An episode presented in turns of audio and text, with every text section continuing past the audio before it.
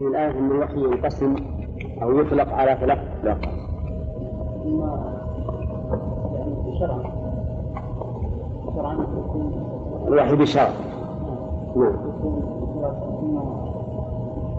الآن نعم. لا. يعني رسالة وحي ينزل على أول وحي بشرع. نعم. ثانيا. حلم إيه. وأما يكون وحي يعني شخص مكرم صلى ركعتين. كانت على وضوء صلى. نعم. يعني أو إلهام. يعني أو إلهام أو وحي إلهام. كذا؟ طيب. مثال الأول يا عبد الرحمن الوحي بالشرع كقوله تعالى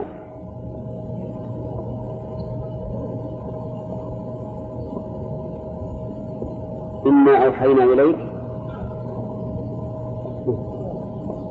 كما أوحينا ما غيرت من يقرأ الآية؟ قوله تعالى إنا أوحينا إليك كما أوحينا إلى نوح والنبيين من بعده وأوحينا إلى إبراهيم زين. إلى هذا وحي بالش- بالشرع القسم الثاني وحي الإلهام. مثال الغانم وحي الإلهام.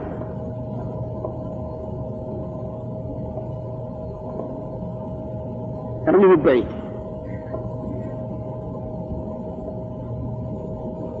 وحي الإلهام.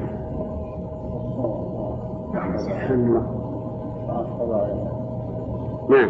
أوحى ربك إلى النحل متخذ من جواب يوسف مسجدا يعرفون وهذه الآية وهذه الآية وأوحينا إلى موسى أن أرضيه طيب. مع أن الآية؟ هذه فيها احتمال ثاني. وحي منام نعم. مثلا قوله تعالى وفي يعرف من عن صدق وقول الرسول صلى الله عليه وسلم جزء وهذه الآية على قول. إلى أم موسى بعضهم يقول منام في هذه الآية وأوحينا إلى أم موسى فيها أمران ونهيان وخبران. إيه. لا تخافي. لا لا تخافي بأمر ولا نهي؟ امرأة إيه.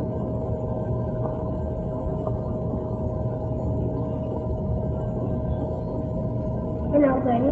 ها؟ أنا أرضعي. نعم.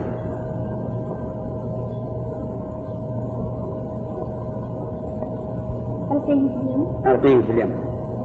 ثم نعم. لا تخافي ولا تحزني نعم. والبشارتان إنا رد إليك وجاعله. نعم صح تمام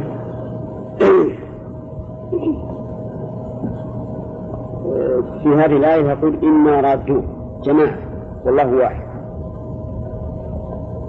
شنو؟ يعني أن الله واحد. ويقول إنا رادوه جماعة ردهم إلى لكن كيف الله واحد سبحانه وتعالى ويقول إنا رادوه يعني الله يقول؟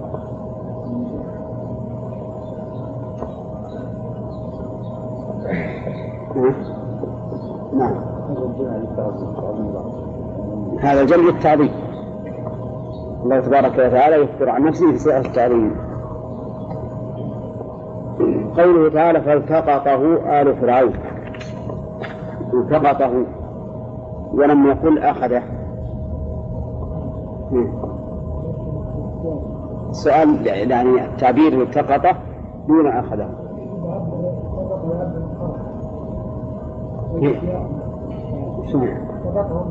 بسرعة كما كتب الإنسان من يحمل إيه. نعم. هو حصول الشيء يكون الإنسان على شيء بدون طلب. إيه.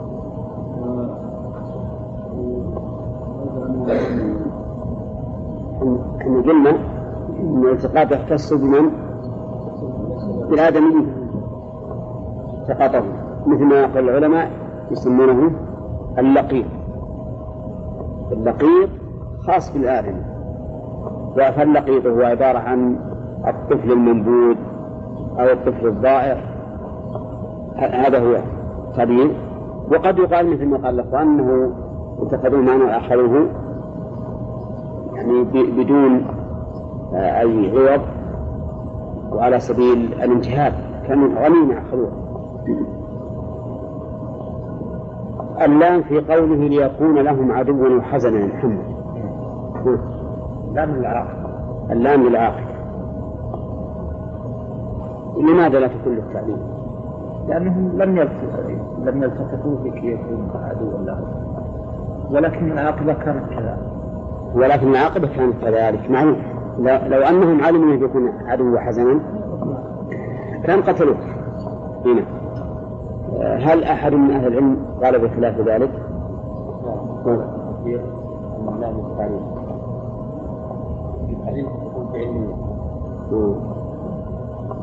في علم الله. ولكن الصحيح أنها العاقبة لأنها تعليل لل- للفعل هم سقطهم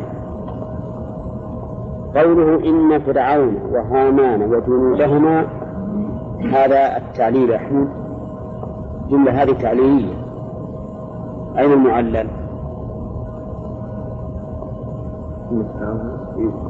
فالتقطه آل فرعون ليكون لهم عدوا وحزنا إن فرعون وهامان وجنودهما كانوا خاطئين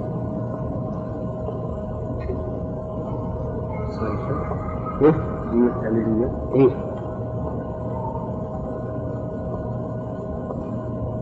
معلم إيه نعم ما حضرت. نعم نعم يعني هذا التعليم تعليم لما قبله. مو بالالتقاط يعني يكون عدو حزنا لأنهم خاطئون. طيب.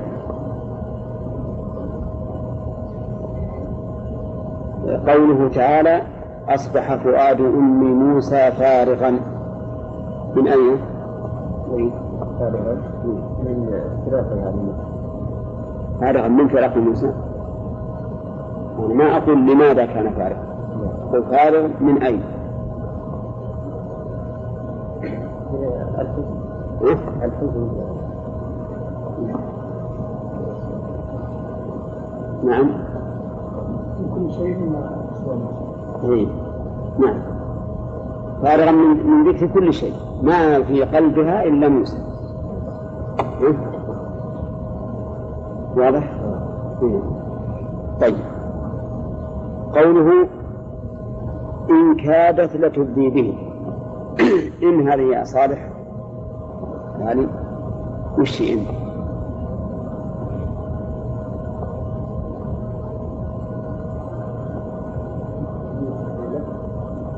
ولا؟ ها؟ وش السبب؟ لو قال واحد إن إن هذا إلا ملك كريم يعني ما هذا إلا ملك كريم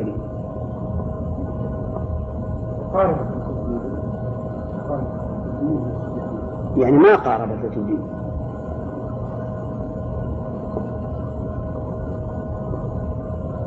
ها؟ يعني جيب لنا دليل وإلا في احتمال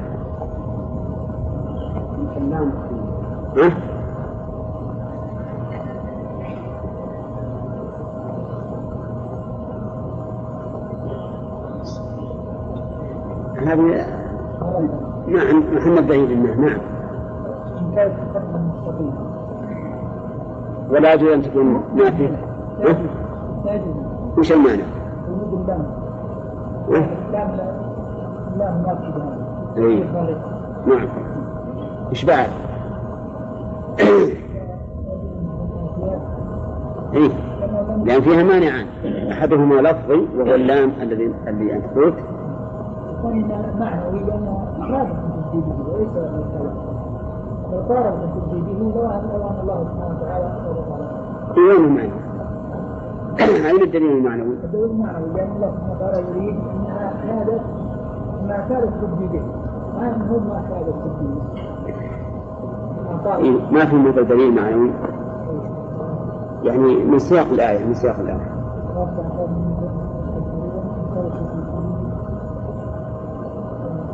طيب. نعم. قوله باقي الآية؟ لولا أن. هذه بالآية والرب يقتضي أنه ما أبدأ ها؟ زين. ناخذ القواعد الآن.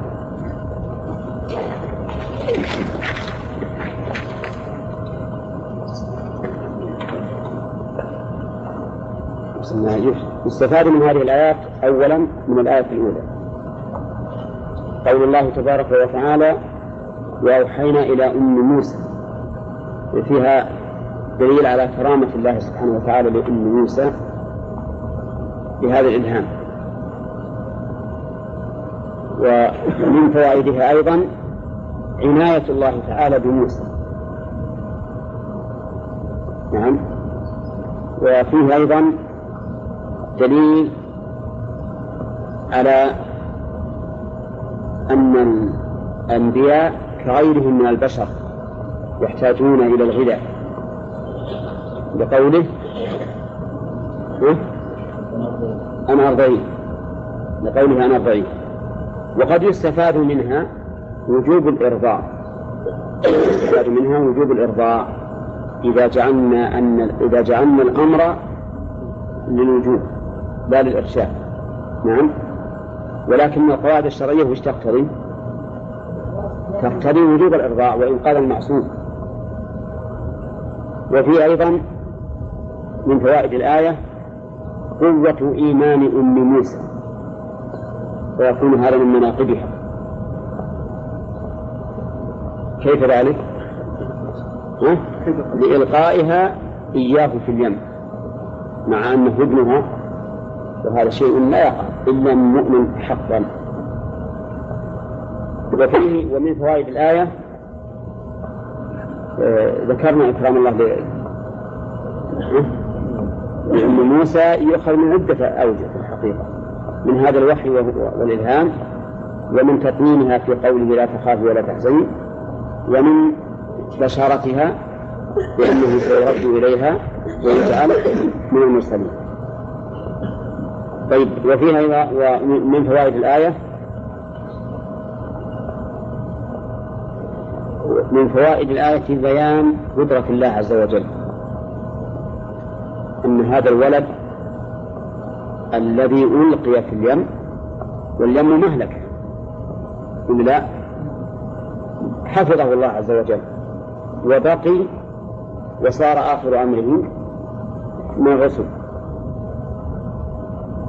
ومن فوائدها من فوائد الآية أنه ينبغي تطمين المحزون تطمين المحزون ببشارة ببشارته في مستقبله. لأن الله يقول إن- إنا رادوه إليك وجاعلوه من المرسلين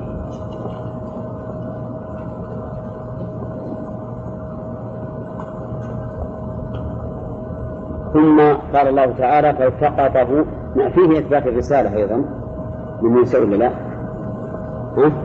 إثبات الرسالة من موسى لقوله جاعلوه من المرسلين. فالتقطه آل فرعون ليكون لهم عدوا وحزنا إلى آخره. من فوائد هذه الآية؟ أولا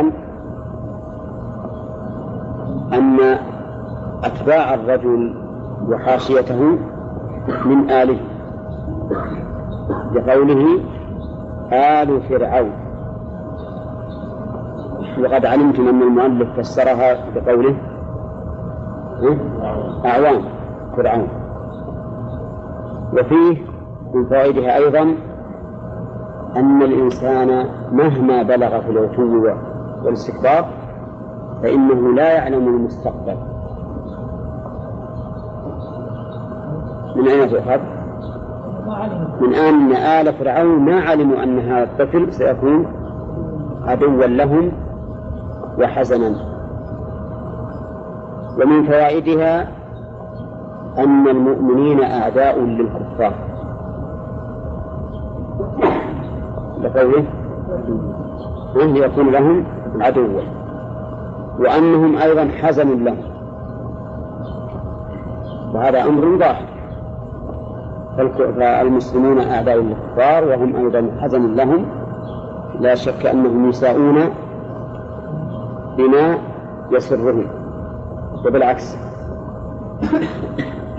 وفي ومن فوائد الآية أيضا أن الإنسان قد يسعى بما فيه حتف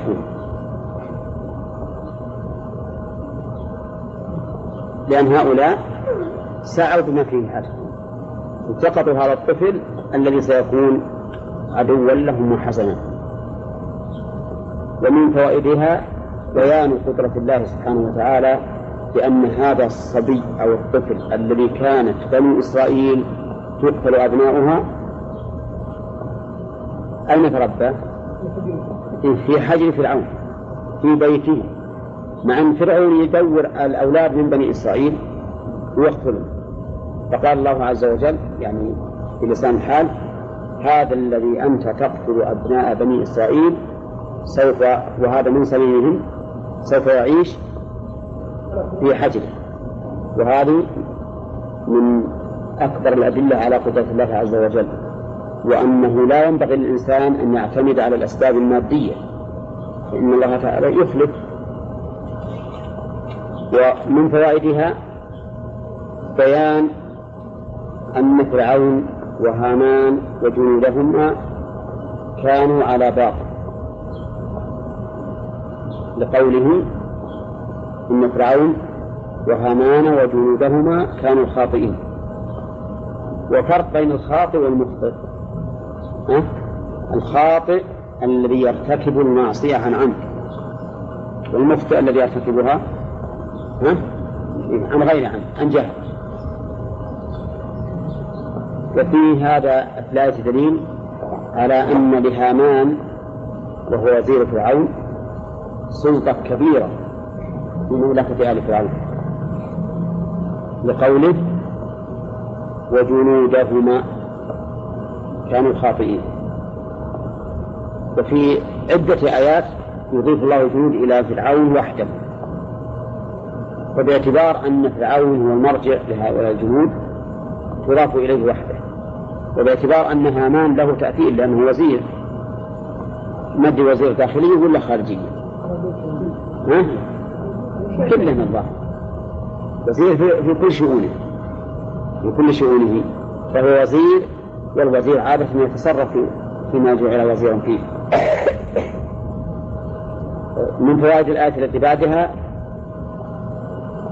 أولا بيان فضيلة امرأة فرعون.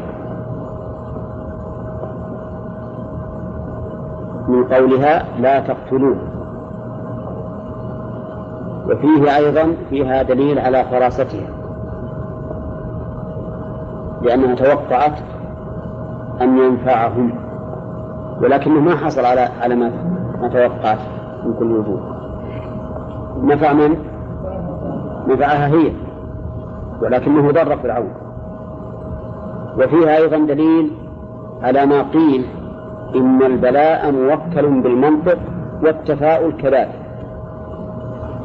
لأنه بالنسبة لامرأة فرعون قالت قرة عين لي ولك. فتفاعلت به خيرا فحصل لها ذلك وصار قرة عين. وفي أيضا دليل على أنه ينبغي أن يستعمل الأساليب التي تحقق المقصود. لقوله قرة عين لي ولك لا تقتلوه عسى أن ينفعنا. فإن هذا القول منها سواء كانت تتوقع ذلك أو لا تتوقعه كل لا بد أن يكون سببا في موافقة فرعون لما طلبه. لما طلبه ومن فوائدها أنها تدل على أن فرعون هم بقتل موسى. من أين تؤخذ؟ من قولها لا تقتلوه الظاهر أنه هم به. نعم. ومن فوائدها أيضا قصور علم الإنسان مهما بلغ في علوه واستكباره. وقوله وهم وهم لا يشعرون. يؤخذ منها جواز التبني. هل يؤخذ منها جواز التبني؟ اي ما يخالف خلنا نشوف. هل نثبت هذا ولا لا من الآية؟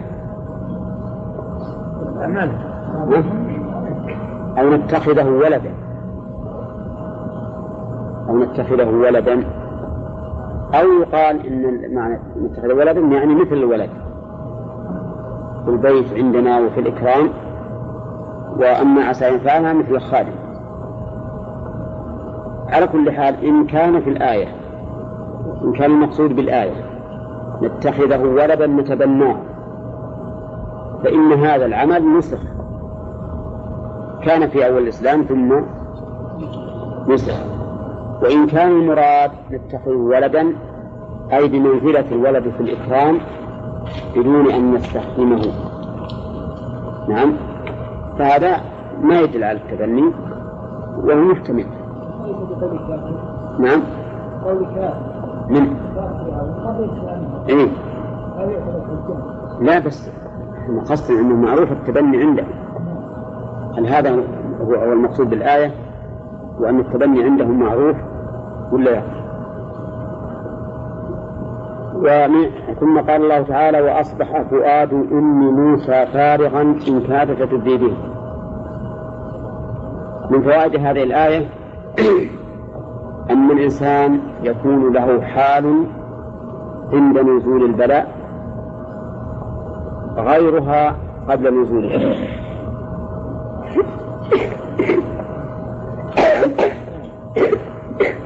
فاهمين الفائدة ذي؟ أن الإنسان إذا نزل به البلاء تتغير حاله. قد تتغير حاله. مين؟ أصبح. فؤاد أم موسى فارغا مع أنه كان في الأول عندها طمأنينة. ولهذا جعلته في التابوت وألقته في اليم. وهذا غاية ما يكون من الطمأنينة لكن الآن صار قلبه فارغ. ما قلقة. ما كأن في الدنيا سوى ابنها وهذا هو الواقع. هذا هو الواقع. أن الإنسان له حال قبل نزول البلاء. نعم. وله حال آه، بعد نزوله. ولهذا لا ينبغي الإنسان أن يعرض نفسه للبلاء. يذكر أن سحنون أحد أصحاب مالك كان رحمه الله على غاية من الرضا بقضاء الله والعبادة إلى آخره وأنه قال يوم من الأيام في بيتا لكن لا أحفظ إلا معناه لا يحفظني إلا معناه. قال بيتا معناه أنني صابر فكيف ما شئت فامتحني كيف ما شئت فامتحني فأصيب بعسر البول.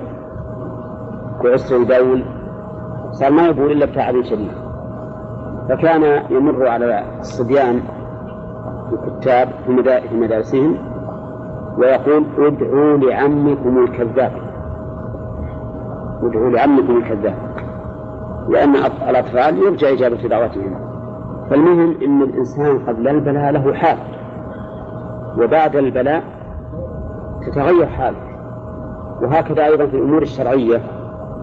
النبي عليه الصلاة والسلام قال من سمع بالدجال فلينأ عنه فإن الإنسان يأتي إليه وهو مؤمن أو يرى أنه مؤمن ثم لا يزال به حتى يهلكه.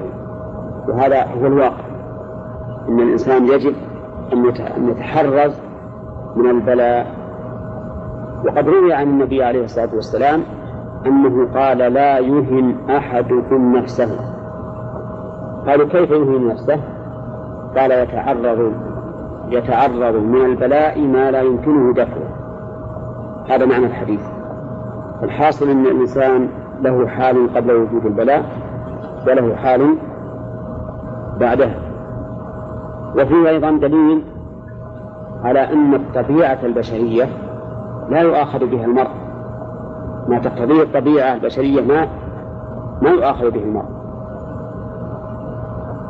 وجه ذلك أن فؤاد أم موسى كان ينبغي أن لا يكون فارغا من, من ذكر الله عز وجل ومن الدار الآخرة لكن هو أصبح فارغ ما في شيء أبدا لذكر سوى ذكر موسى. وهذا مقتضى الطبيعة البشرية فإن الأمور العظيمة التي تنزل بالمرء تنسيه كل شيء تنسيه كل شيء. طيب وفيها أيضا دليل على فضيلة أم موسى رضي الله عنها لكونها لم تبد ما في قلبها لأحد. لقوله إن كادت لتبدي به لولا أن على قلبه. وفيه في الآية دليل على أنه على أن المرء مفتقر إلى الله سبحانه وتعالى في كل أحواله. ولا سيما عند نزول الحوادث لقوله لولا أن ربطنا على قلبه. فالإنسان مفتقر إلى الله سبحانه وتعالى ولولا معونة الله ما فعل الإنسان شيئا. لا صبر على بلاء ولا شكر عند الرخاء. وفيه أيضا دليل على إثبات العلل والأسباب. لقوله لتكون من المؤمنين. من الذين ينكرون الأسباب والعلل؟ الجميع والأشاعرة حتى الأسباب الظاهرة الحسية ينكرونها. ويقولون إن الشيء يحدث عنده لا به. حتى لو أخذت حجرا وضربت به الزجاج وانكسر ما يقولون إن الزجاج انكسر بالحجر؟ لكن انكسر عنده. نعم؟ مع إنك لو تحط الحجر على على الحجر على الزجاج فوق. ما هو عنده فوقه ينكسر ولا لا؟ ما ينكسر. لا تحطه فوقه ما ينكسر. لكن تضرب به ينكسر. لا. نعم. يقول حصل الألم عند ضربك لا به. إنما يبي يضربك. المثال الأوضح شيخ نعم. تناول دواء وكان مريضا. نعم. يدعو يقول اللهم اجعل شفائي عنده نبي إيه. إيه نعم. بناء على على إنكار من الأسباب نسأل الله العافية. وفي قوله لتكونوا من المؤمنين. دليل على أن الإيمان والكمال في الرجال أكثر. لأنه لم يقل لتكون من المؤمنات. ثم يدل على ذلك أيضا قوله تعالى في مريم وصدقت بكلمات ربها وكتبه وكانت من القانتين. ولهذا جاء في الحديث كمل من الرجال كثير ولم يكن من النساء إلا آسة الموت ولا ريب أن الإيمان في الرجال أكثر وأثبت وأزيد. وفي الحديث عن النبي عليه الصلاة والسلام ما رأيت من ناقصات عقل ودين؟ أذهب بلب الرجل الحازم من إحدى كله وإنما قررنا هذا من أجل أنه يجب على المرء مراعاة المرأة. يجب على الرجل مراعاة المرأة وأنها محتاجة إلى الرعاية. وأيضا محتاجة إلى أن لا تجاب على كل ما تطلب. لأنه ناقص العقل وناقص الدين كما وصفها النبي عليه الصلاة والسلام بذلك. طيب وفيه أيضا في دليل على إثبات القضاء والقدر. من ناخذه؟ لولا أن ربطنا على قلبها فإن هذا من قضاء الله سبحانه وتعالى وقدره. طيب هل يشتق من هذا الفعل اسم لله بحيث نسمي الله الرابط؟ لا ما يشتق. لأن الأفعال كل شيء في الكون فهو من فعل الله. كل شيء في الكون فإنه من فعل الله وتقديره فهل نشتق لكل شيء في الكون؟ نشتق منه اسم لله؟ لا ما يمكن. ولكن أفعال الله سبحانه وتعالى متنوعة وأنواعها كثيرة. والفعل غير الاسم. ولهذا ما نشتق من, من يمكرون ويمكر الله. ما نقول إن الله يسمى ماكرا ولا نشتق من قوله وهو خادعهم. ثم لا يسمى خادعا. ولا نشتق. الله يستهزئ بهم. نعم. أنه مستهزئ. لأن هذه كلها أفعال مقيدة في في أنواعها. يصح أن نقول إن الله مستهزئ بالمنافقين. إن الله خادع للمنافقين. إن الله ماكر بالماكرين وما أشبه ذلك. نبدأ الدرس الجديد الآن. قال الله تعالى وقالت قبله ما كملنا. قال لتكون من المؤمنين المصدقين بوعد الله. وينبغي أن لا نفسر الإيمان بالتصديق بل نجعله أعم من ذلك. يعني المصدقة الثابتة على ما طلب منها. وجواب لولا دل عليه ما قبلها. وين لولا؟ لولا أن ربطنا على قلبه. وش تقديره؟ لأبدت به. لأبدت به. ولهذا قال المؤلف إنه دل عليه ما قبلها ولم يقل إنه ما قبلها. ولكن دل عليه. تبارك يا جماعة؟ وقد سبق لنا أن مثل هذا التعبير هل يحتاج إلى جواب؟ أو لا يحتاج؟ فذكرنا أن بعض العلماء يقول لا يحتاج إلى جواب.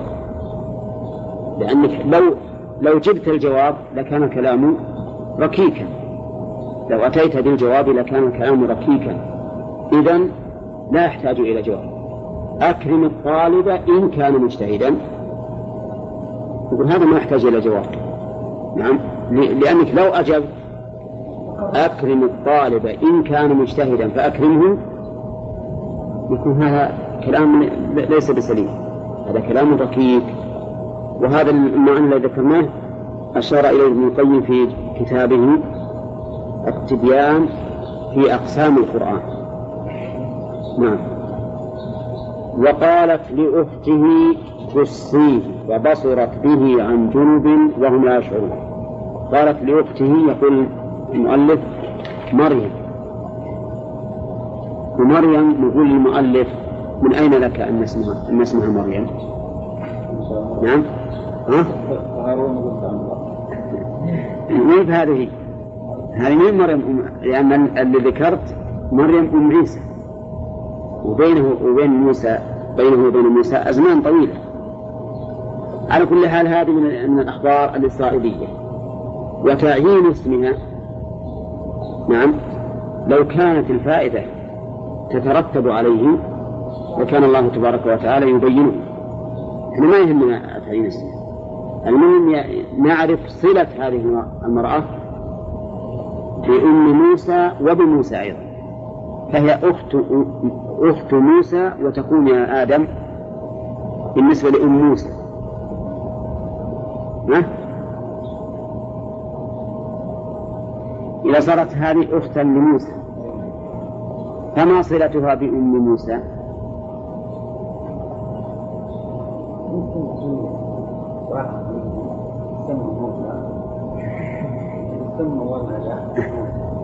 لا. لا أنت ما فهمت كلامي؟ فهمت السؤال؟ وقالت لأخته. أخت من؟ أخت موسى. إذا صارت هذه المرأة أختا لموسى فما صلتها بأم موسى؟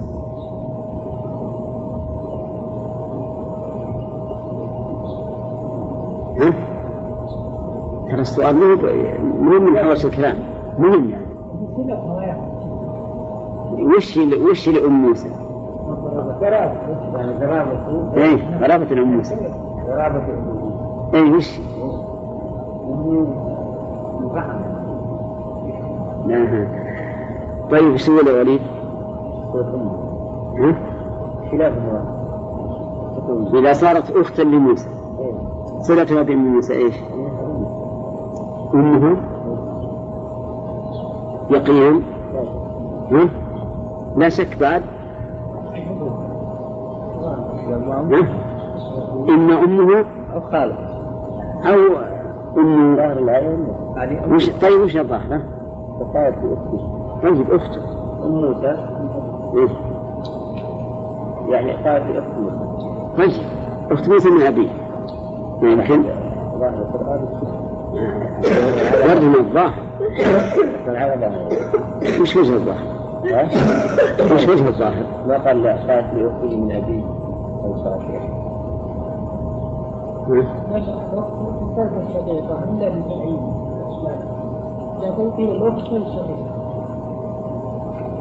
لكن لا الظاهر هو على كل حال الأخت قد يكون كلامكم صحيح. صحيحا بمعنى إنه لو كانت من أب نعم أو كانت من أم أيضا. لو كانت من أبيه أو من أمه لقيدت. فعند الإطلاق تكون الأخوة المطلقة. وهي من من الأم والأب. مع أن في احتمال أن تكون من أمها أو من أبيها. لكن الظاهر كما قلت أنه ما دام أطلقت فتحمل على الأكمل من الأخوة وهي الشقيقة قالت قصيه أي اتبعي أثره حتى تعلمي خبره. القص معناه تتبع الأثر يعني تتبعي أثره وابحثي عنه قال الله عز وجل فبصر فبصرت به أي أبصرته. ذهبت الأخت وظاهر الآية الكريمة فبصرت الفاء للترتيب والتعقيب. أنها ما ذهبت بعيدا حتى رأته. حتى رأته. وقوله عن جنب من مكان بعيد. جنب بمعنى بعيد. وعلى هذا فالموصوف محذوف والتقدير عن مكان بعيد. بعيد منها لكنها عرفت أن هذا أخوها. وهم نعم. اختلاسا. يقول بصرت فيه عن جنوب عن من مكان بعيد. اختلاسا. إيش معنى الاختلاس؟ المسارقة يعني أنها ما ما جعلت تحب النظر فيه. لأنه لو أنها جعلت تحب النظر فيه وأقبلت إليه بسرعة وظهر منها علامات على أنه مفقودها لكانوا يحسون بذلك. لكانوا يحسون بذلك. ولكنها ما جعلت تنظر إليه نظرا يشعرون به. بل تختلس النظر تختلسه اختلاسا. وهذا واضح وإن كان ما في الآية ما, ما في الآية دليل عليه لكنه واضح أنه لا بد أن يكون. لأنه لو لو كانت أم امرأة ذهبت إليه وجعلت تنظر ما أشبه ذلك لكانوا يشكون في هذا الأمر ويمسكونها. ولكنها بصرت فيه عن جنوب تختلس النظر. وهم لا يشعرون أنها أخته وأنها ترقبه من من يشعرون؟ من؟ آل فرعون. ما علموا لكن المرأة فيها ذكاء. جعلت تنظر من بعيد حتى وصلت إليه وهم لا يشعرون بأن لا يشعرون بأنها أخته أو تراقبه لأنها لم تبدي حركات تدل على ذلك. وقوله وهم لا يشعرون الجملة موضعها من الإعراب. حال. حال. منين؟ من فاعل بصرت يعني والحال أنهم لا يشعرون. بالكم والجملة الحالية ما يشترط أن تكون وصفا لصاحب الحال. ولهذا تقول جاء زيد والشمس طالعة. الجملة هذه حالية مع أنها ليست من صفات زيد. فهنا بصرت به وهم لا يشعرون. لو قال قائل كيف تجعلونها حالا من فاعل بصرت مع أنها ليست من صفاتها؟ قلنا لكن الجملة الحالية يكتفى فيها بأدنى ملابسة قال الله تعالى وحرمنا عليه المراضع من قبل. نعم.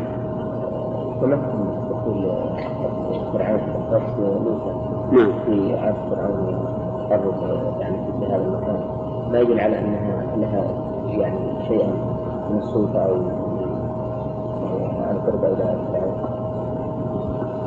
إن ليس كل واحد أن يتقرب إلى هذا العرش لا هو عند عرشه وقت حاضر الطفل الطفل في الحقيقة صار يقلق ويبكي يريد الرضاعة. ولعلهم خرجوا به يطلبون المرضعة فصادف أن رأته هذا قبل أن يحدث يعني خرج الرضاعة.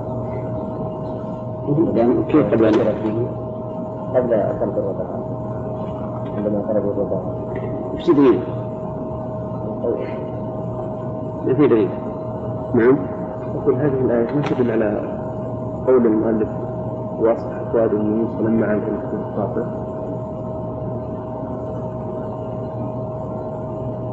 يعني كونها أمر أن تقصه أي نعم.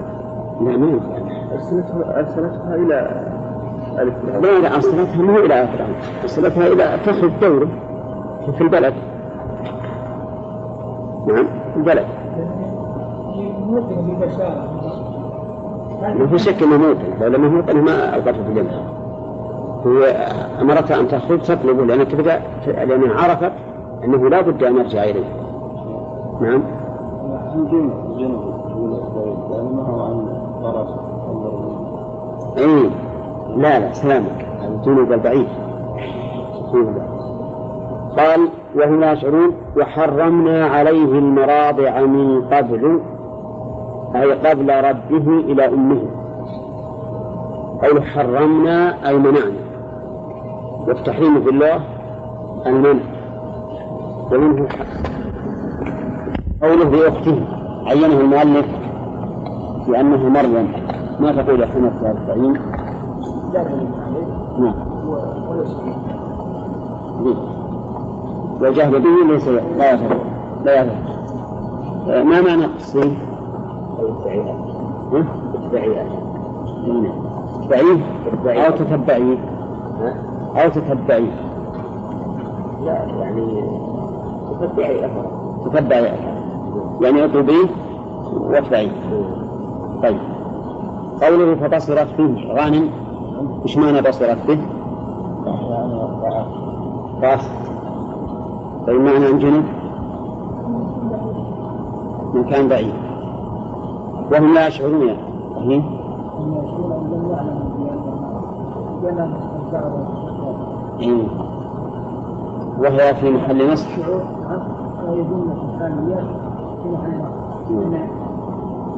طيب. نعم قوله تعالى وحرمنا عليه المراضع قلنا إيش معنى حرمنا؟ هذا المناع ما معناه أن يضع بصفه وهذا تحريم قدري تحريما؟ قدري قدريا. التحريم ينقسم إلى قسمين عبد الرحمن. نعم. متعلق الشرع إيش؟ مش متعلق به. مش متعلق يعني مش يتعلق بالتحريم الشرعي بالأحكام الشرعية. والقدري بالأحكام الكونية. طيب. هل هناك مثال للسلام؟ قدري قول حرمنا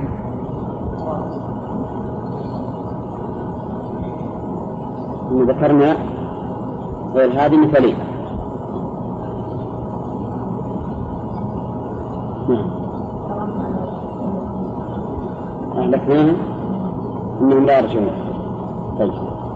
والمثال الثاني؟ قال فإنها محرمة عليهم أربعين سنة في يعني تحريما قدريا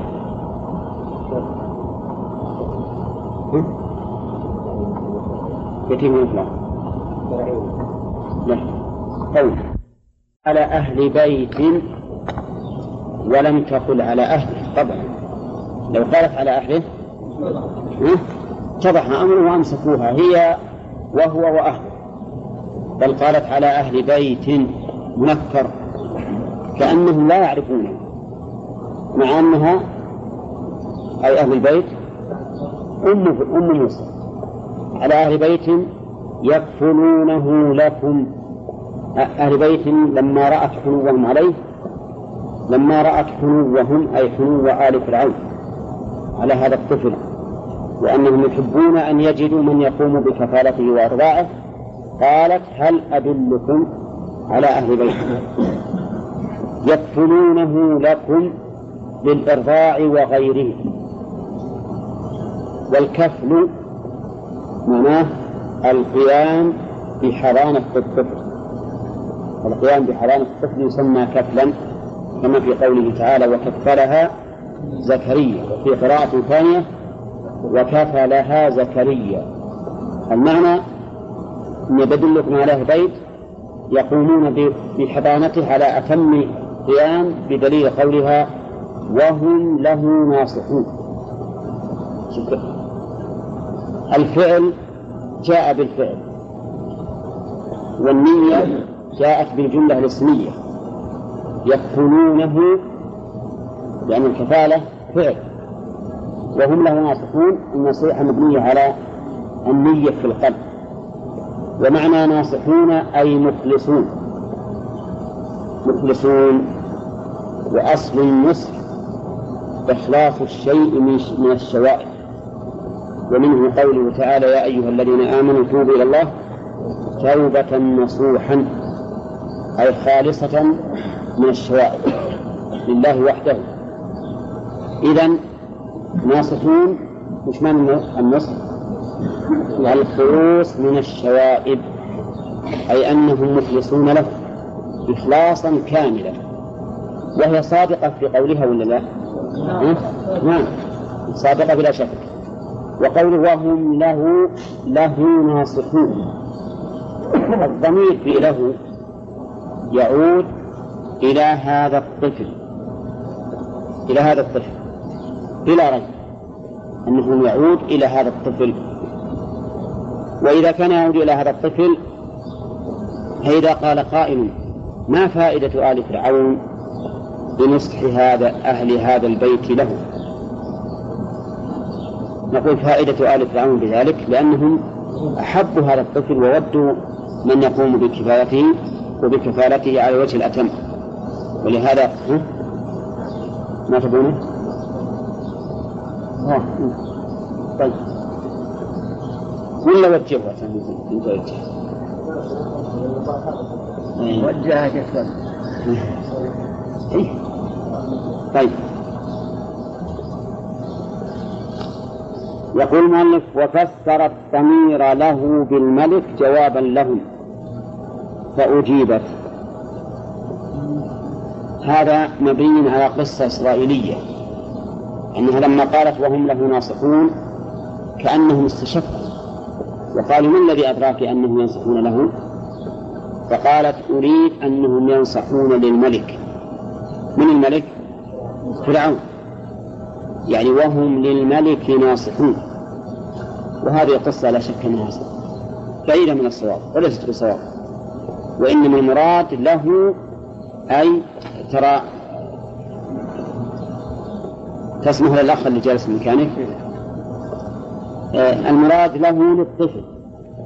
المراد له للطفل. وليس هناك يعني ما في ما في ما يمنع أن يكون الضمير عائدا إليه. ولا حاجة أيضا إلى تفسيره بالملك. لأنهم هم يحبون أي آل فرعون يحبون من ينصح له فليسوا بسائلين عن هذا الشيء. نعم. فتقدير المؤلف هذا لا داعي له. يقول فجاءت بأمه فقبل ثديها وأجابته عن قبوله بأنها طيبة الريح طيبة اللبن فأذن لها أذن لها في إرضائه في بيتها فرجعت به كما قال تعالى فرددناه هذا التقدير الذي ذكره المؤلف أيضا لا دلالة في الآية عليه. وأن الأم هي اللي جاءت وقبل ثديها أمام الناس واتهمت به ودافعت عن التهمة بأن ثديها طيب الريح ولبنها طيب. كل هذا لا أصل له. والصواب أنهم لما قالوا هالكلام هل أدل لما قالت هل أدلكم على بيت لكم لكم من ناصحين قالوا وش قالوا؟ قالوا نعم دلينا فالقصة واضحة جدا. دلينا فدلتهم فجاءوا به إلى أمه. وهذا أبلغ في المعجزة. أبلغ في المعجزة والآية أن أمه في بيته أمرت أخته أن تخرج في طلبه فما رجعت أخته إلا به إلى أمه. أما إن الأم راحت وأنها آثمته الثدي وأنها اتهمت به ودافعت بأنها طيبة الريح أو طيبة اللبن فهذا ليس بصحيح. ومثل هذه الأمور لا يلزم أن يكون لها أسباب حسية معلومة. لأنها من خوارق إيش؟ من خوارق العادات. وخوارق العادات ما يحتاج أن نوجه لها أشياء تناسب العادة بل هي فوق العادة. فعلى هذا نقول المسألة سائرة على حسب ما جاء في القرآن الكريم ولا ولم تأتي الأم. الله ما ذكر أن الأم التي أتت. بل قال فرددناه إلى أمه. رددناه أي موسى. إلى أمه كي تقر عينها بلقائه. تقر سبق أنها مأخوذة إما من القر وهو البرودة وإما من القرار وهو السكون. ولعله يشمل المعنيين. مأخوذة من القرار تسكن العين وتبرد. نعم. فكي تقر عينها وكي هنا حرف تعليل. وهي مصدرية. تنصب الفعل المضارع. ولهذا تقر منصوبة. وعلامة نصبه فتحة ظاهرة على القاف. على آخره والقاف وش ولا مفتوح الأصلي هذا الأصل. نعم. لأنه من قر يقر وليس من قر يقر كي تقر عينها بلقائه ولا تحزن حينئذ. يعني لا تحزن على ما مضى بل يزول عنها الحزن. تقر العين ويزول عنه الحزن ولتعلم أن وعد الله برده إليها حق.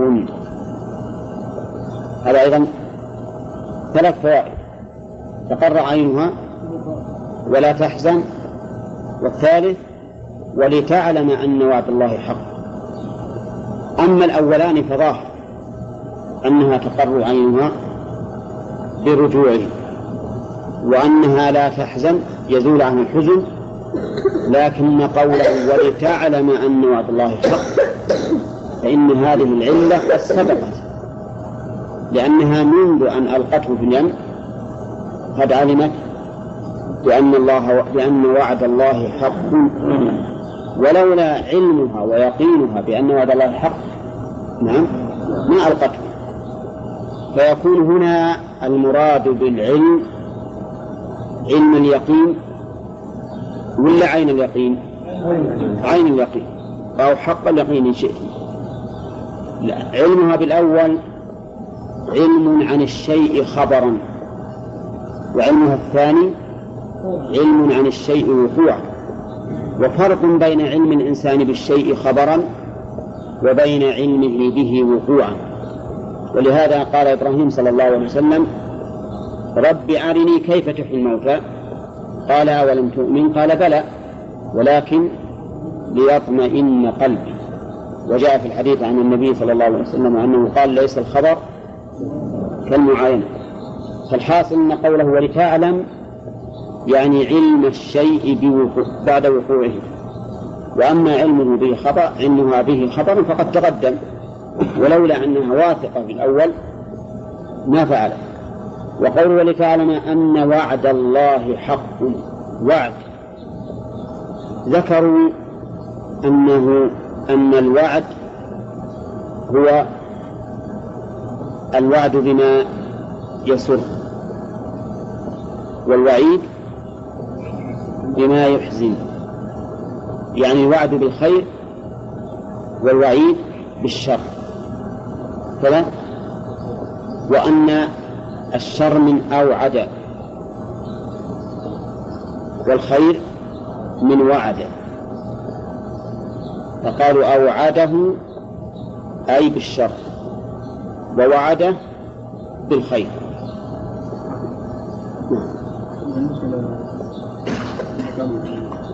يتقرع عينه معروف ان الانسان قرة عينه ينسى الحزن نعم.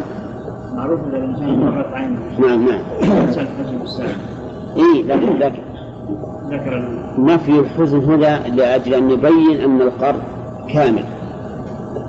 لأنه قد تقر عينه مع شيء من الحزن. قال ولتعلم نعم. آه طيب الوعد معناه إيش قلنا؟ الوعد هو الإخبار ب أو يتعلق بما يسر والوعيد بما يسوء فهل الوعد هو الحق دون الوعيد؟ أو كلا؟ لا الوعيد قد يتخلف. هو حق الوعيد حق والوعد حق. لأننا لو قلنا إن الوعيد ليس بحق لزم أن يكون في خبر الله كذب. وهذا غير ممكن.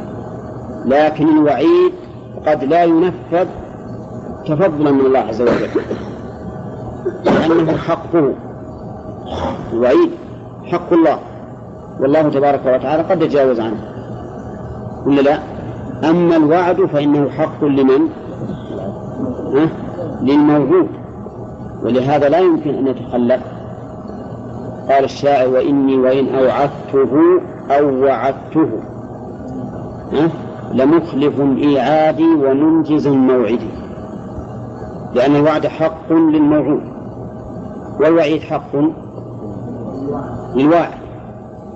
أو للموعد أضرب لكم مثلا إذا قلت لهذا الرجل إن فعلت كذا أعطيتك مئة دينار هذا ما هو؟ وعد وعد ولا وعيد عبد الله الشمساني؟ ها؟ لأنه ها؟ لأنه في الخير. طيب قلت يا رجل نعم هذا فعل ما قلت. يجب علينا وفيه لأن الحق له. لكن قلت لولدي مثلا إن فعلت كذا حبست. إن فعلت كذا حبستك ثم فعله ولكني عفوت عنه. هذا جائز ولا مو جائز؟ هذا جائز ويكون فضلا. يكون فضلا. لا سيما إذا عفى عنه مع القدرة. قال الله تعالى إن تبدوا خيرا أو تخفوه أو تعفوا عن سوء فإن الله كان عفوا قديرا. أما العفو مع العكس فهذا ما هو الحاصل إن وعد الله ووعيد كلاهما حق. لكن وعده لما كان حقا للموعود صار لابد منه. من وقوعه ووعيده لما كان حقا له إن شاء عفى عنه تكرما وتفضلا حسب ما تقتضيه حكمته سبحانه وتعالى. نعم. قوله جل نعم. نعم. نعم نعم. هذا صحيح. يطلق عليه وعد. إما لأنه في مقابلة يعني مع مع, قرنه بهذا صار مشاكلا له. أو أنه يطلق عليه أحيانا. قال ولتعلم أن وعد الله حق حق هنا بمعنى ثابت. وأظن أننا قلنا إن الحق في كذا له معنى. والحق في كذا له معنى. هذا من أي المعنيين؟ من الصدق. من الصدق. نعم. إن الحق إذا تعلق بالأخبار فمعناه الصدق. وفي الأحكام معناه العدل. وعلى هذا فيكون هنا بمعنى الصدق ولتعلم أن وعد الله حق أي صدق ولا يمكن أن يتخلف لأن تخلف الوعد جماعة تخلف الوعد إما أن يكون عن كذب الواعد أو عن عجزه عن تنفيذه. وكلا الأمرين في حق الله مستحيل. فلا كذب في قوله ولا عجز في فعله. ولهذا إن عباد الله سبحانه وتعالى يختمون الدعاء بقولهم إنك لا تخلف الميعاد. نعم. قال ولتعلم ولكن أكثرهم أي الناس لا يعلمون بهذا الوعد ولا بأن هذه أختهم. المؤلف خص الآية والحقيقة أن الآية عامة ولكن أكثر الناس لا يعلمون أي ليس عندهم علم ينفعهم بوعد الله. فنفي العلم هنا إما للجهل إما لإثبات الجهل أو لنفي العلم النافع. أكثر الناس لا يعلمون بهذا لا يعلمون بأن وعد الله حق. ها؟ إيه أنا أكثر أي الناس. أقول أكثر الناس لا يعلمون أن وعد الله حق. إما لجهلهم وإما لعدم انتفاعهم بهذا العلم. ونفي الشيء لنفي الانتفاع به ثابت في القرآن. لا تكونوا كالذين قالوا سمعنا وهم لا يسمعون. ودائما ينفي الله سبحانه وتعالى العقل عن أناس أو السمع عن أناس ما أشبه ذلك لعدم انتفاعهم بذلك. فأكثر الناس لا يعلمون. المؤلف خص هذه بقصة موسى. والآية عامة. أكثر الناس لا يعلمون أن وعد الله حق. أقول إما للجهل بذلك لكونهم لا يعرفون من أسماء الله وصفاته ما هو اللائق به وإما لكونهم لا ينتفعون بهذا العلم. الذين لا يحرصون على فعل الخير أو على تجنب الشر في الحقيقة هم كالجاهلين بأن وعد الله حق. إذ أن الطبيعة البشرية والعقل يقتضيان أنك ما دمت مؤمنا بهذا الشيء سواء كان وعدا أو وعيدا فلا بد أن تسعى له بمقتضى إيمانك. إذا كنت تعلم أن الإنسان سيموت وأن المؤمن إذا مات سيجد الخير ويكون في الجنة وينجو من النار. هذا حق ولا لا؟ حق. لكن اللي ما يسعى للجنة الذي لا يسعى الجنة وينهمك بسعيه للدنيا الفانية. هل هذا في الحقيقة عالم بأن وعد الله حق أو منتفع بعلمه؟ أه؟ ما انتفع به. ما انتفع بعلمه. لو انتفع به ما فوت هذه الفرصة العظيمة. طيب إنسان يعرف أن المعصية سبب لدخول النار. يعرف هذا. ويعرف أن وعد الله حق. لكن مع ذلك يتجرأ على المعاصي. نقول إن إن علمه هنا ناقص. إذ لو آمن بذلك حقا لكان يتجنب هذا الشيء. فصدق صدق معنى قوله تعالى ولكن أكثرهم لا يعلمون. حل المؤلف رحمه الله الآية هذه يقول لا يعلمون بهذا الوعد يعني بما وعد الله أمه من رده إليها ولا بأن هذه أخته. وعلى هذا فيكون الضمير في أكثرهم يعود على آل فرعون.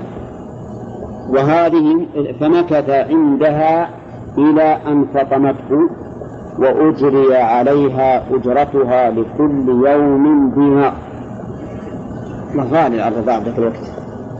نعم. أما كونه بقي عندها إلى أن فطمته هذا واضح لأنه ما دام أنه محتاج للرضاع فسوف يطلع عنده وأما أجري عليها أجرتها فهذا أيضا صحيح. فإنه جعل لها أجرة. وصاروا يرسلون إليها بالهدايا والتحف ويكرمونه. لأنها كافلة هذا الطفل الذي قالوا إنه قرة عين وعسى أن ينفعنا أو نتخذه ولدا. ولهذا روي عن النبي عليه الصلاة والسلام أنه قال في الذي يحسن الصنعة ويتخذ عليها أجرا أنه كأم موسى ترضع ولدها وتأخذ عليه أجرا. وهذا من آيات الله يجيها ولدها وترضعه وتكرم عليه. ما ظنكم لو لم تفعل هكذا؟ ولا تلقيه باليم ولا يلتقطه على فرعون. كان تبقى خائفة وجلة ولا يحصل لها إجرة. ولا إكرام ولا إعزاز من هؤلاء الطغاة. قال وأما قوله لكل يوم دينار فهذا غير مسلم. لأن طريقنا في هذا في مثل هذه الأمور أن نقول ما ثبت عن الرسول صلى الله عليه وسلم فهو مقبول. وما لم يثبت من أخبار بني إسرائيل فإننا نتوقف به ولا ينبغي أن نجزم به هذا الجزم. نعم. نحدث به ولكننا ما نجزم به. يقول لكل يوم دينار. شوف عاد بعد. جاب إشكال. وأخذتها لأنها مال حرفي. سبحان الله العظيم يعني. ذهاب وهل بعض العلماء غريب. أخذتها لأنها مال حربي أو أخذتها لأنها أجرة على إرضاعها. أجرة ما في أشكال. أما كونك تأخذ أجرة لأن مال حربي فهذا لا وجه له ليس له وجه. لا يقال مثلا إن أم موسى لما لم يقبل ثدي غيرها كان إرضاؤها إياه فرضا عليها والفرض لا لا يجوز أخذ العوض عليه. ها؟ مثل أخذ العوض هنا على أنه مال حربي. نقول حتى مال الحربي إذا جاء بصيغة عقد يجوز أخذه ولا لا؟ لا ما يجوز إنما تأخذه بمقتضى العقد والمعاقدة بينك وبين الحربيين مثل مثل الاستئمان مثل الاستئمان بل هي استئمان في الواقع فالصواب أنها أخذتها لأنها أوجرت عليه على كفالته وأرضاعه ها؟ ما يخالف هي لو لم تأخذ لكان في ذلك بلاء فعلم أنها قريبة له أو ما أشبه ذلك. فهي أخذت بأن لأن لأنهم هم يعتقدون أنها ليست أمة ويعتقدون أن هذا الطفل سوف يكون له نعم؟ لو جاز ظاهرا يجوز. يجوز باطنا يجوز باطنا لأجل كفالتها بالنسبة له يقول المؤلف فأتت به فرعون فتربى عنده كما قال الله تعالى حكاية عنه في سورة الشعراء ألم نربك فينا وليدا ولبثت فينا من عمرك سنين. تربى عند فرعون في بيت الملك وكان يركب كما كما راكب الملوك ويلبس لباس الملوك. فبدل من أنه لو كان عند أمه ما حصل له هذا الشيء بلا شك. أما الآن فأصبح معززا مكرما وذلك من تسخير الله سبحانه وتعالى له. نعم. ما ورد أن موسى وصل بأمه بعد اتصل بها؟ وعلى كل حال يتردد عليه تردد عليه لأنها أمه لأنه عندما إيه؟ تربى عند فرعون ولكن يجي إلى أمه لأنه يقول هذه أمي من الرضاعة ولا يستنكر أمه أمه لا يستنكر ما ذهب إليها لأنه أمه من الرضاعة وما يعلم الحقيقة ما يعلمون هم. لا علم الحقيقة. لابد أنه علم وعلمته أمه أيضا؟ الدليل لأنه هي لما كفلته وكبر فإنه فإنه سيكون في حضانة في حضانة دائما يعني يأتي إليها بالضرورة التعلم لا قد لا تعلموا تخشى أن يأخذ أبدا. ولا. لأنه هو يخاف على نفسه مثل ما تخاف عليه. أبدا. ما هو ما في خوف أبدا. ما دام أن الرجل يخشى على نفسه ما يمكن يرضى عليه منها أو منها أو من التسمية ما أعرف يحتمل منها سمته بذلك أو من آل فرعون. لأن حتى آل فرعون وش يدريهم من سمته؟ اللهم نعم. تسمية عبرية يعني نعم. اللهم إلا أن يكون مثلا هذا من من إكرام الله له حيث سماه بما سمت به أمه. ما اعرف يقول ألم نربك فينا وليدا ولبثت فينا من عمرك سنين؟ فبقي الرجل عند الملك مكرما معززا. ولما بلغ أشده وهو ثلاثون سنة أو ثلاث أو وثلاث. إذا عندكم؟ الأشد قيل إنه ثلاث ثلاثين سنة. ثلاث وثلاثين سنة. وقيل ثلاثون سنة وقيل قريبا من أربعين. وذلك أن الله يقول حتى إذا بلغ أشده وبلغ أربعين سنة. فدل هذا على أن بلوغ الأشد غير الأربعين. لأنه قال بلغ أشده وبلغ أربعين سنة. على أنه يحتمل أن بلوغ الأشد معناه كمال العقل ولا ينافي أن يكون كمال العقل عند عند تمام الأربعين. ويقول واستوى أي بلغ أربعين سنة. لا استوى بمعنى كمل. والاستواء في اللغة العربية بمعنى الكمال. ومنه قوله استوت الثمرة أي كملت. وهو في كل موضع بحسبه. ولكنه إذا عدي بإلى فهو بمعنى القصد وإذا عدي بعلى فهو بمعنى استقرار العلو والاستقرار لأن ذلك هو الكمال. واستوى آتيناه حكما حكمة وعلما فقها في الدين قبل أن يبعث نبيا.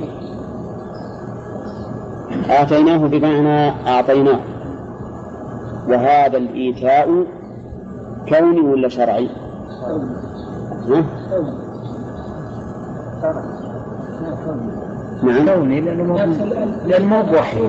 شرعي لكن دعاء الله إياه. الإتيان يكون كونيا ويكون شرعيا. فإن كان متعلقا بالقضاء والقدر فهو كوني. وإن كان متعلقا بالشرع فهو شرعي. ولو أنهم رضوا ما آتاهم الله ورسوله وقالوا حسبنا الله. هذا الإتيان شرعي. يعني يتعلق بالشرع والقصد. وهنا آتيناه حكما وعلما. كوني هذا كون. يعني يتعلق بالقضاء والقدر. وآتوهم من مال الله الذي آتاكم. شرعية؟ لا آتوهم شرعا. لكن الذي آتاكم قدرا. الذي قدره لكم. فالإتيان إذا أن يكون شرعيا ويكون كونيا بحسب متعلقه. وقول المؤلف حكما فسره بحكمة. وقال علما أي فقها. لماذا فسر الحكم بالحكمة؟ لأن العلم هو علم الأحكام. فإذا فسرنا الحكم بأنه الحكم اللي هو مقتضى خطاب الشرع صار فيه نوع من التكرار لأنه العلم. ولكنه يجوز أن نقول آتيناه حكما أي علما بالأحكام الشرعية وعلما بالأخبار والأسرار. نعم. وحينئذ ما يكون في الآية تكرار ولا نلجأ إلى تفسير الحكم بالحكمة لأنه معروف أن الحكم غير الحكم. ولا لا؟ نعم. فالحكم هو مقتضى خطاب الشرع المتعلق بأفعال المكلفين. والحكمة هي علة ذلك الحكم. وقوله لما بلغ آتيناه لما وش؟ شرطية. شرطية. ها؟ لا. شرطية هنا لأنها بدليل أنه جاء لها فعل وجواب.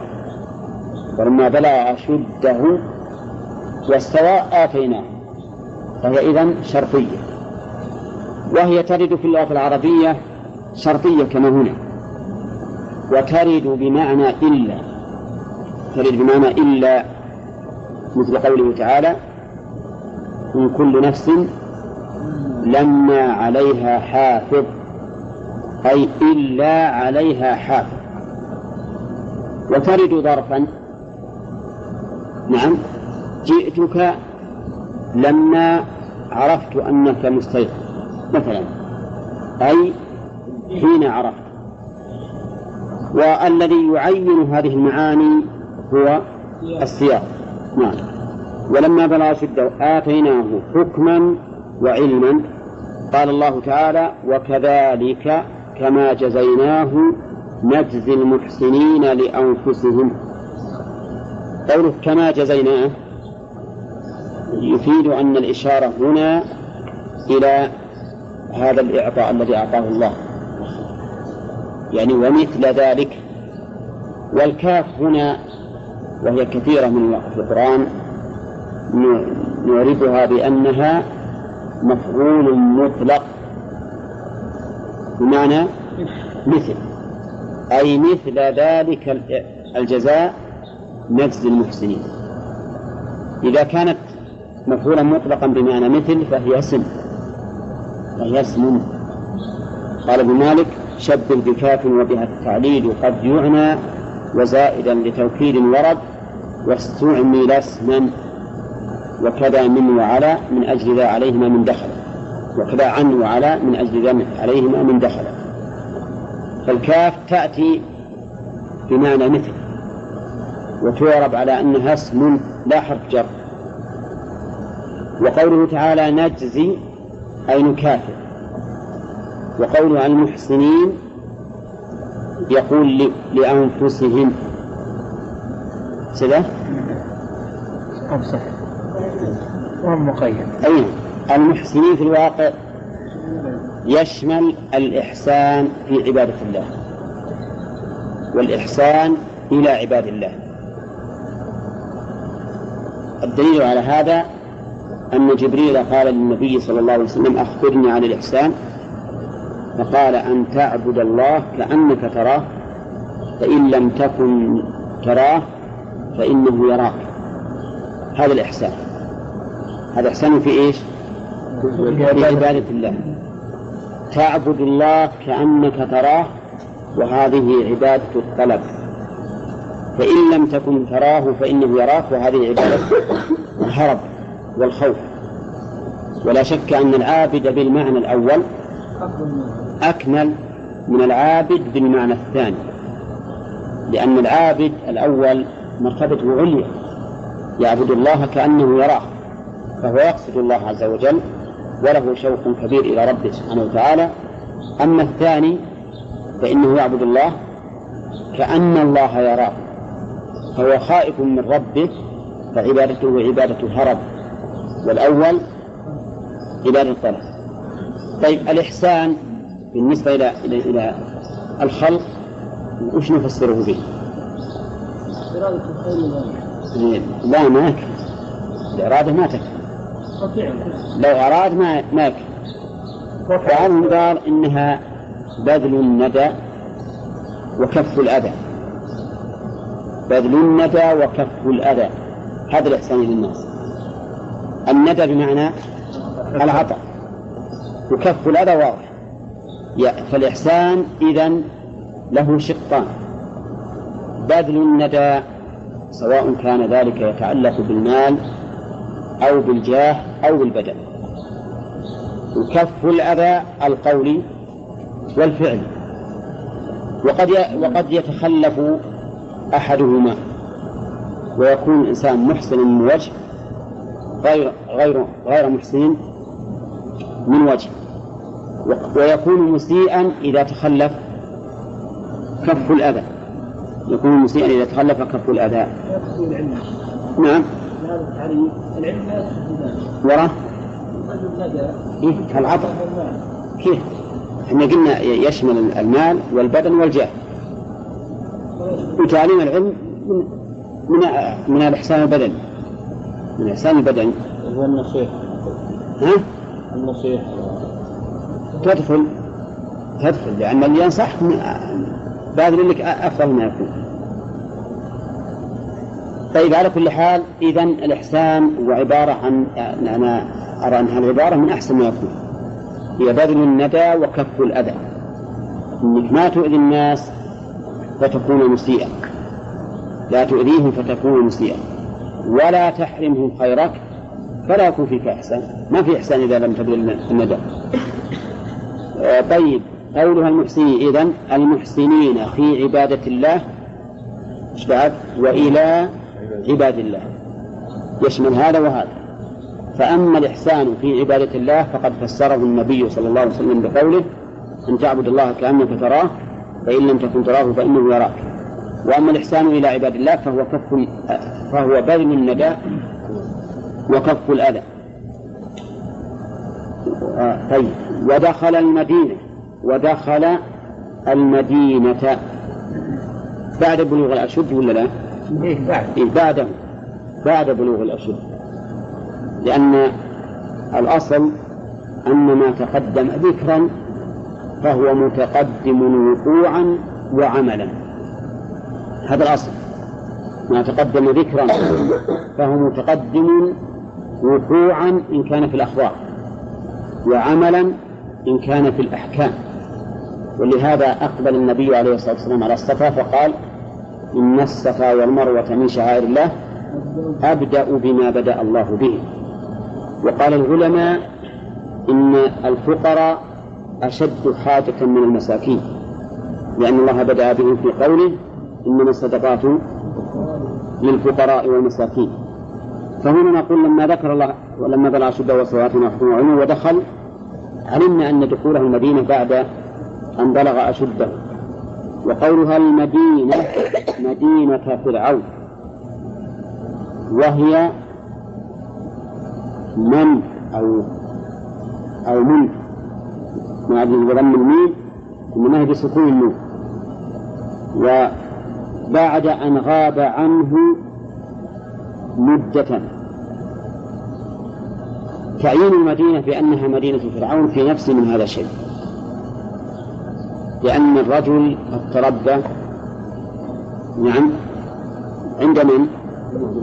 عند فرعون. في نفس مدينته وفي نفس مكانه. اللهم إلا أن يقال إن فرعون كان في مصر وأن منف هذه بلد خارج عن القاعدة الذي قصبت البلد وأنه خرج من يوم من الأيام فدخله. والأحسن في هذا في مثل هذا المقام إذا لم ترد عن النبي عليه الصلاة والسلام الأحسن نقول مدينة من مدن مصر مدينة من من مدن مصر. ويسكنها أقباط وإسرائيليون. بدليل القصة. دخل المدينة على حين غفلة من أهلها وقت القيلولة. قول على حين غفلة من أهلها. بعض العلماء يقول المراد على حين غفلة زمنا. يعني أنهم في زمن يغفل الناس فيه. بعضهم يقول على حين غفلة من أهلها أي كلاما. بمعنى أنهم نسوا فرعون أن نسوا موسى وقصته. وطال الزمن فدخل على حين غفلة من التحدث في هذا الأمر. ولكن المعنى الأول أظهر. أنه دخلها في وقت أهلها غافلون. هل يتعين أن يكون وقت القيلولة؟ لا يتعين. يكون وقت القيلولة يكون مثل بالليل يكون في المغرب. الله أعلم. إنما في وقت أهل البلد غافلون. فوجد فيها رجلين يقتتلان. هذا من شيعته أي إسرائيلي وهذا من عدوه أي قبطي. وجد فيها رجلان رجلين يقتتلان. الاقتتال بمعنى المنازعة والمخاصمة. والمضاربة أيضا. وليس المراد فيما يبدو أنهما يريد يريدان أن يقتل بعضهما بعضا. لكن هذا من شيعته شيعة الرجل معناه أتباعه. قال الله تعالى وإن من شيعته لإبراهيم. وقيل إن الشيعة من يناصرك. كل من يناصرك فهو شيعة لك. نعم سواء كان متبعا لك أو غير متبع. وعلى كل حال فهنا المراد بالشيعة يعني أنه من قبيلته. ولهذا قال المؤلف أي إسرائيلي وهذا من عدوه من عدو موسى من آل فرعون. وهم الأقباط. إيش؟ أي قبطي يسخر إسرائيليا ليحمل حطبا إلى مطبخ فرعون. الله عجائب. من يقول هذا؟ على كل حال يقتتلان كعادة الناس الأعداء. الأعداء يخاصم بعضهم بعضا دائما ويقاتل بعضهم بعضا. وقد ذكر شيخنا عبد الرحمن السعدي رحمه الله في في تفسيره بأن هذا يدل على قوة شعب بني إسرائيل. قوة شعب بني إسرائيل. بعد أن كانوا أذلة. بعد أن كانوا أذلة يقتل أبنائهم ويستحيى نساؤهم أصبحوا الآن يجعلون أنفسهم أندادا لمن؟ لآل فرعون الأخبار لأنهم يعرفون موسى منه وأن موسى في منزلة عظيمة عند فرعون. فهم استقوت ظهورهم بهذا الشيء. وهذا واضح أنه سوف يقوون بهذا الشيء ويرون أنفسهم أندادا لآل فرعون. أما أنه يريد أن يسخره ليحمل الحطب إلى المطبخ فهذا ما ما ظاهر ومحتاج إلى دليل بين ولا دليل في المسألة خلني شرح الموقف على قوله ودخل المدينة على حين غسل الماء